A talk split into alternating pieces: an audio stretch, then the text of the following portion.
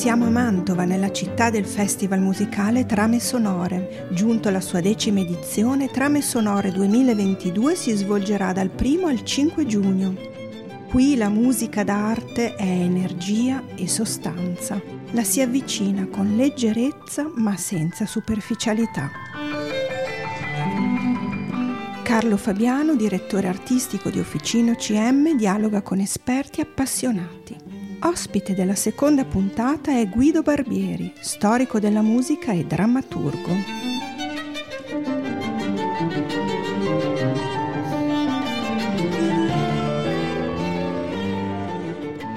Benvenuti questa seconda puntata del podcast dedicato alla musica da camera. Voglio ringraziare il maestro Guido Barbieri che ci veramente fa l'onore oggi di poter essere in conversazione con me e in dialogo con voi. Ecco, Guido Barbieri è un divulgatore apprezzatissimo, uno dei più importanti del nostro paese, un notissimo conduttore radiofonico, un direttore artistico di stagioni concertistiche, uno storico, poi un aspetto che mi piace tantissimo del suo essere musicista, essere uomo di cultura, è un progettatore anche di spettacoli musicali, è attore e anche regista perché no al tempo stesso. Da qualche anno frequenta anche questo nostro progetto particolare, Trame Sonore, questo festival non festival, questa strana creatura che comunque ha il privilegio di riunire tutti quanti credono profondamente nel valore culturale, storico, sociale del fare la musica ed in particolare di fare la musica da camera. Io adesso vorrei andare alla, alla primissima domanda, salutando il nostro ospite, eh, maestro Barbieri. Guido, ma se noi dobbiamo spiegare ai nostri ascoltatori cos'è la musica da camera, cosa mi rispondi? Innanzitutto dovremmo fare, io credo, una distinzione, una distinzione proprio di di natura, perché questa espressione musica da camera eh, può essere letta, come sempre succede nei fenomeni storici, no? come un prisma che ha tante facce diverse e ogni, ogni faccia corrisponde a un significato differente di questa espressione. Perché se la prendiamo da un punto di vista meramente storico-critico no? è legato poi alla, alle dimensioni dello spazio che la parola camera evoca, eh, perché inevitabilmente musica da camera evoca uno spazio fisico, no? un ambiente che può essere declinato in tanti modi diversi. Da questo punto di vista potremmo dire che tutta la musica è stata musica da camera. No? Eh, escluso eh, quel periodo, anche tutto sommato abbastanza breve, che corrisponde col classicismo-romanticismo, no? quando si sono affermati i grandi complessi orchestrali, corali, che avevano bisogno di spazi, di ambienti eh, legati proprio alla dimensione fonica no? della, della loro presenza, ma tutto il resto è sempre stato musica da camera, in particolare direi quando è cominciata eh, quando abbiamo registrato l'avvento, eh, diciamo della musica profana, perché questo è, è molto importante, questa distinzione, no? perché la musica fino a un certo punto, per quanto ne sappiamo dal punto di vista storico, è stata musica legata a un testo religioso, no? è stata musica spirituale o, o liturgica o spirituale, dipende dai punti di vista, e quindi aveva come ambiente naturale la chiesa, l'edificio sacro, insomma nel suo, nel suo, insieme e lì non possiamo parlare di camera perché la chiesa non è una camera, è un luogo architettonico e simbolico no? in cui si riuniscono i fedeli per partecipare a un rito collettivo. Ma da quando eh, abbiamo registrato l'avvento della musica profana e tutto sommato questo è avvenuto in un luogo e in un tempo abbastanza precisi, e cioè i castelli eh, della Provenza medievale no? dove si è, eh, eh si è avanzata proprio la generazione dei cosiddetti cosiddetti troubadour, no? che sono stati in fondo i poeti musicisti, più poeti che musicisti, no? che hanno eh, inaugurato in fondo la stagione la lunga stagione storica della musica da camera, no? perché chi erano questi signori? Erano dei poeti, per l'appunto, di corte, che ogni tanto avevano anche l'abitudine di cantare i loro versi, ma fondamentalmente sono appunto dei, dei, dei poeti, al servizio di signori, di mecenati, no? ricchi, che possedevano castelli più o meno eh, dominanti no? nel territorio, che all'interno di una camera del castello, la stanza della musica per l'appunto, facevano musica per chi? Per la corte corte, quindi per un numero estremamente limitato di, eh, di ascoltatori. Ecco, da lì in poi la musica da camera è sempre stata tale, sia quella strumentale sia quella vocale, in campo, ripeto, rigorosamente profano. E tutto quello che è venuto dopo ha rispettato questa dimensione, ma perché è una dimensione, prima ancora che strettamente musicale, direi sociologica in un certo senso. Non so, la storia del madrigale che a Mantova è particolarmente centrale no? nello, nello, nello sviluppo proprio anche del genere madrigale, il madrigale è musica da camera, no? Letteralmente, proprio perché è legato in fondo a rapporti di potere, no? a rapporti di potere, eh, di, di, potere vero e proprio, insomma, perché c'è un mecenate, c'è un principe, no? c'è un'autorità che eh, Possiamo, possiamo, poi distinguere no? varie, le varie forme di mecenatismo. Tu sai bene che Claudio Anibaldi ha coniato questa bellissima espressione di mecenatismo umanistico, no? Ecco, il mecenatismo umanistico che era nelle mani, diciamo, della pars femminile della corte, no? la, la, duchessa, la principessa, la contessa, no? quindi la, la, parte, diciamo così, eh, della, della, la parte privata della corte, mentre, della corte, mentre il mecenatismo istituzionale rappresentava la parte pubblica. No? Ecco. all'interno dei palazzi, dei castelli, eccetera, lì si è sempre fatta musica da camera perché in fondo il pensiero del sovrano, no? il pensiero del, del, del sovrano e di, di, quella parte del suo pensiero rivolta all'interno della corte, no? con muri e mura molto molto rigide che non, erano, eh, che non si potevano valicare no? un punto di vista proprio della distribuzione in classi della società, che era un fenomeno ed è un fenomeno eh, banalmente oggettivo, insomma, no? non, lo, non, lo, possiamo certo eh, ignorare.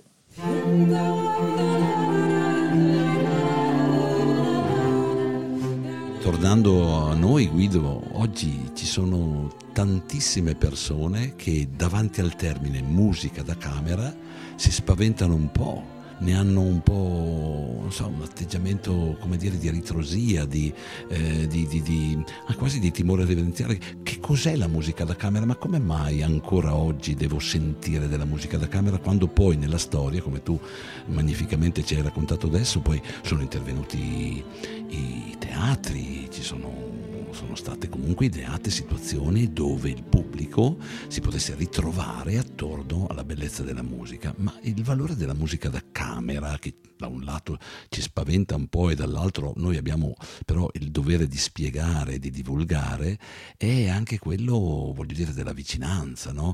la differenza fra gli ambienti che poi la storia ci ha consegnato, la storia più recente ci ha consegnato, e l'origine della musica da camera, quella che tu hai prima descritto, è anche, come si può dire, anche la dimensione dello spazio nel quale viene offerta e la dimensione dello spazio crea il contesto di una vicinanza, cioè di una comunicazione di questi tre fattori, cioè il pensiero del compositore. Io mi sono inventato questa musica, l'ho strutturata tecnicamente e credo che sia un messaggio importante da far conoscere agli altri.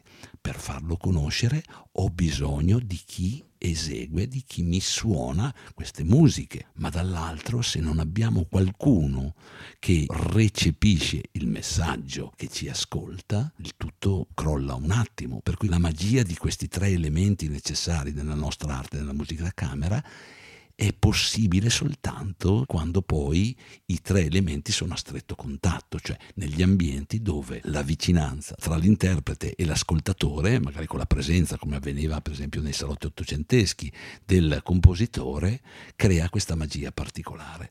Ecco perché io credo che ancora oggi si debba immaginare che musica da camera significa musica che facilita la concomitanza e la vicinanza di questi tre elementi, cioè il piacere di ritrovarsi intorno alla musica musica. Cosa pensi di queste riflessioni? Qui si innesta la seconda faccia del prisma, no? Ne possiamo toccare un paio, non certamente tutte, perché qui appunto si innesta una definizione di, di musica da camera molto più precisa dal punto di vista storico no? rispetto alla definizione generica di cui eh, abbiamo parlato prima.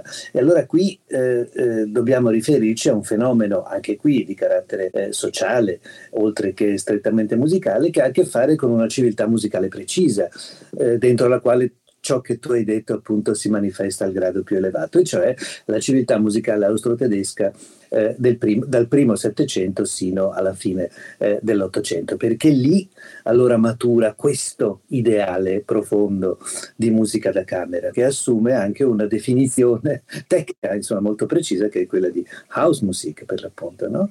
che è traducibile anche in maniera molto problematica, perché noi potremmo dire eh, musica domestica, eh, musica che si fa in casa, eh, che sono tutte traduzioni un po', un po balorde, no? che, che non, non non rendono proprio davvero il significato profondo di, di questa forma di civiltà musicale, che non a caso ha visto un passaggio, eh, diciamo, epocale rispetto a quella dimensione no, elitaria della musica da camera che, che, che, l'ha sempre accompagnata, anche quando, non lo so, nel secolo precedente, nel Seicento, invece si è eh, manifestata per la prima volta la parola da camera, no? Vicino a un genere musicale, la sonata da camera per l'appunto, no? che si è manifestata a metà del Seicento no? nelle, nelle, città italiane del nord, eh, essenzialmente con Marini, con Vitali, eccetera, eh, ed era un ideale già quello in fondo staccato da una dimensione puramente aristocratica, no? due violini,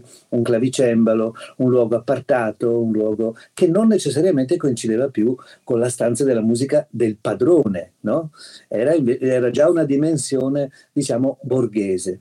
Nella house music austro-tedesca invece questo fenomeno eh, diventa dominante, no? perché ma perché in Austria e in Germania, in parte anche in Inghilterra e in Francia, un po' meno in Italia, come sempre, si, si eh, manifesta e pre- prende potere una classe sociale nuova che è la, appunto la borghesia cittadina, la borghesia cittadina fatta di professionisti, di notai, di medici, di avvocati, no? di commercianti, eccetera, che trovano eh, appunto una forma di identificazione sociale non soltanto nell'andare ai concerti pubblici, che piano piano si stavano, stavano trovando anche loro no, gli ambienti giusti, no? le sale da concerto, che sono cresciute proprio tra primo Settecento e metà Settecento, basta pensare alla Lipsia di Bach, no? dove, eh, sì, dove, dove, nasce la Gewandhaus, che è una delle prime sale pubbliche da concerto, ma questo fenomeno riguarda anche le case private, dove i musicisti borghesi dilettanti, questa è la cosa fondamentale, dilettanti, provavano un gran piacere e si sentivano anche coesi, uniti come classe sociale attraverso cosa? Attraverso il fare musica insieme. Infatti quella di quella parola house music è inscindibile da un'altra parola bellissima e forse intraducibile in italiano o, o in maniera molto vaga che è musiziren, no? Una parola bellissima, che cosa vuol dire? Vuol dire fare musica insieme, no? Stare insieme per fare musica. Eh, non c'è una traduzione immediata di musiziren, no? Ecco, e lì in questa dimensione eh, si, si, trionfano eh, quei caratteri appunto di cui, di cui parlavi tu.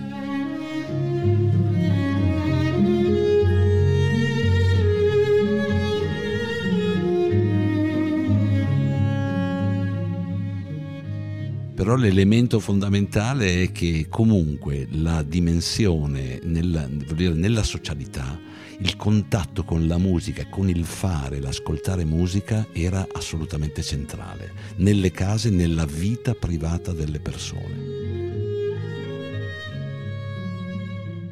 Prima di passare tra l'altro a, sì, a, parlare un po' dei luoghi comuni della musica da camera che noi vogliamo tentare di sfattare, però mm, voglio dire, in un momento in cui anche noi ci interroghiamo su come consegnare alla, al futuro insomma, questo genere, come traghettarlo alla, alla modernità, mh, mm, alla contemporaneità, anzi direi. Cosa, cosa, pensi di questo tentativo di trame sonore di cercare di mantenere viva la materia prima? Cioè la musica. Noi dobbiamo partire dal presupposto che da parte di chi ci ascolta spesso c'è una percezione di, eh, di obsoleto, di un genere che potrebbe non essere più del nostro tempo.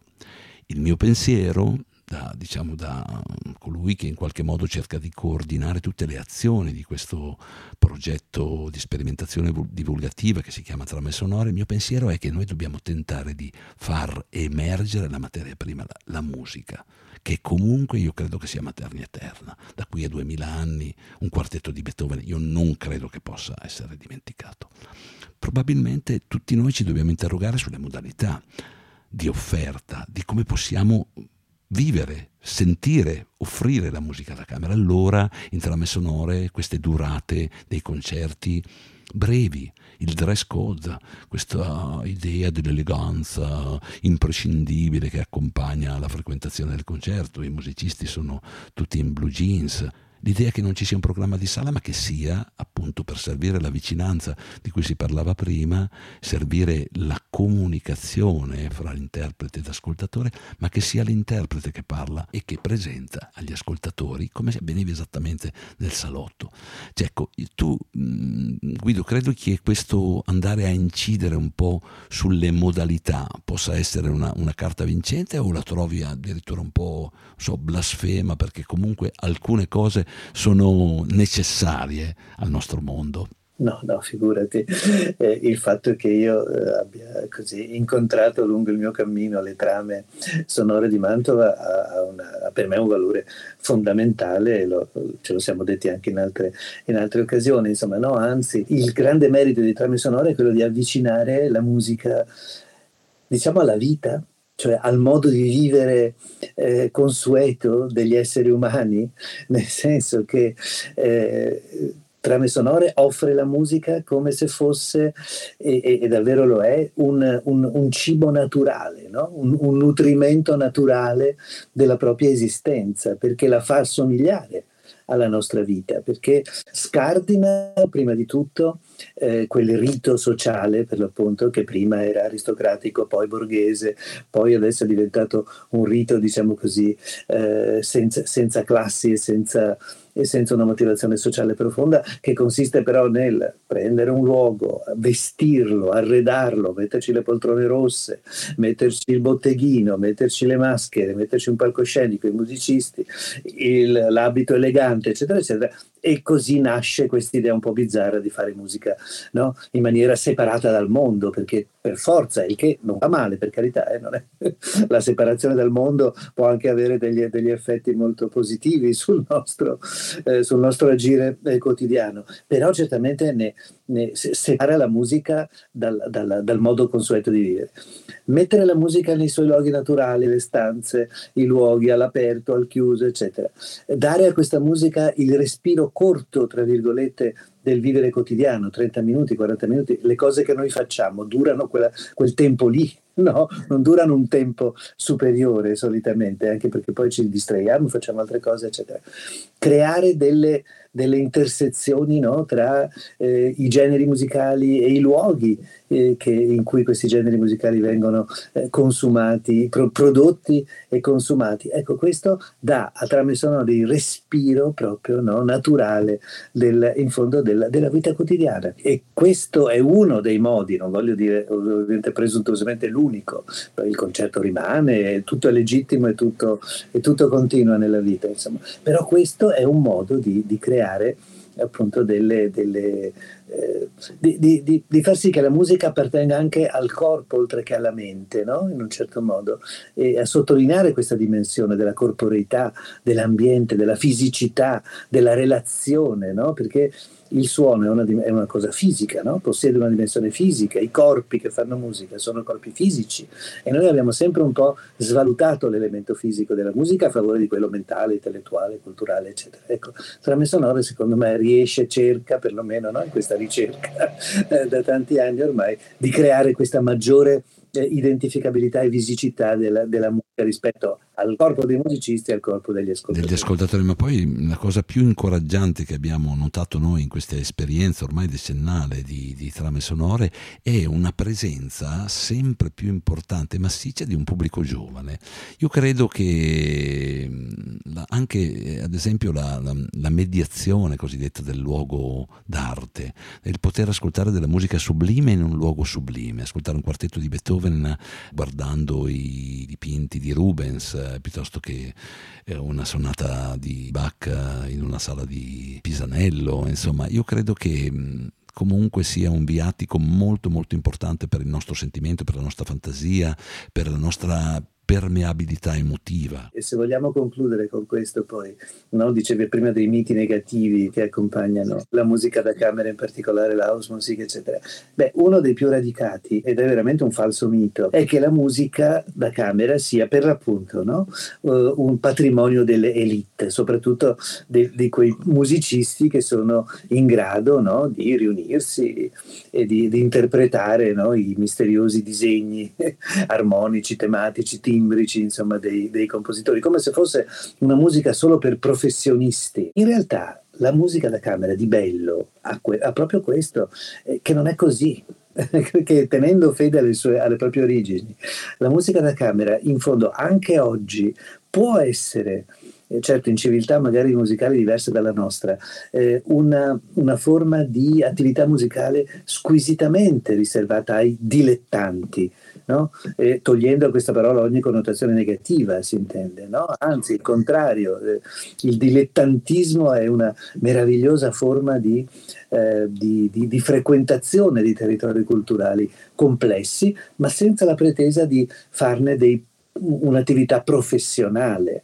Il mondo ancora oggi è pieno, veramente pieno, eh, magari meno in Italia, però sta cominciando anche in Italia pian piano, eh, di eh, ingegneri, giornalisti, insegnanti di matematica, di fisica, ma anche di commercianti, di, di, di panettieri, di calzolai, eccetera, che la sera o nei giorni di festa, finito il loro lavoro, prendono i loro strumenti eh, che hanno magari studiato da piccoli, che sanno, che sanno, leggere la musica, ma neanche poi benissimo, che sanno suonare, ma nemmeno poi in maniera così perfetta e, e impeccabile, si riuniscono nelle case, per l'appunto, no? nelle, nelle, nelle house, letteralmente, e continuano a fare quella cosa che è sempre stata fatta, eh, ritrovarsi per dialogare, per parlare attraverso eh, i suoni. No? Ed è un'attività molto più capillare no? di quanto si creda. Per esempio c'è un'associazione eh, molto meritoria ma, ma, spontanea e naturale, si chiama eh, Associated Chamber Music Players che è esattamente questo, un'associazione di musicisti dilettanti. Tu ti iscrivi, vai a Edimburgo perché eh, hai, hai, un incontro d'affari, non lo so, o semplicemente vai a comprare eh, delle merci da portare in Italia, ordinarle, eccetera. La sera dici ma chi c'è Edimburgo stasera che suona il violino, il violoncello e, e, e la viola? Eh, c'è, Mr. X, Mr. Z, Mr. Y.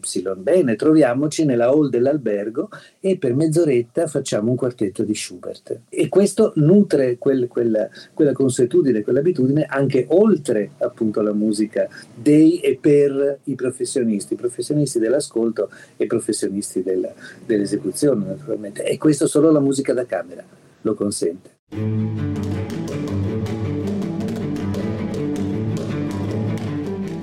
Io penso che arrivati a questo punto ci diamo appuntamento a trame sonore, grazie ancora di cuore di far parte del nostro, della nostra pattuglia, della nostra squadra, del nostro esercito per la conservazione e il rilancio di, questa, di questo genere fantastico di, di musica. Grazie, grazie Carlo, a te, a presto, a tutti voi. Per cui a questo punto, salutando Guido Barbieri e ringraziandolo di questi bellissimi spunti e riflessioni, eh, io do appuntamento agli ascoltatori di questo podcast al prossimo appuntamento che sarà con Alexander Lonkwitz, da sempre artist in residence di Trame Sonore.